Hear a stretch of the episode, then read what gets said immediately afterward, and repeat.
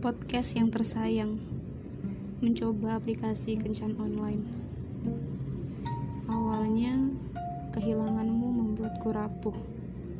Setengah hari menangisimu merasa tak lagi dibutuh.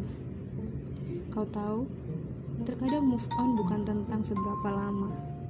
Bisa jadi itu tentang seberapa banyak rumah lain yang kau singgahi selanjutnya. Bersyukur hidup di era teknologi di mana dapat pacar cukup swipe kanan dan kiri. Tersedia banyak pilihan orang dari yang lucu sampai yang garang. Tapi namanya juga dunia maya. Yang penting bisa jaga ekspektasi agar tak mudah larut dan kecewa.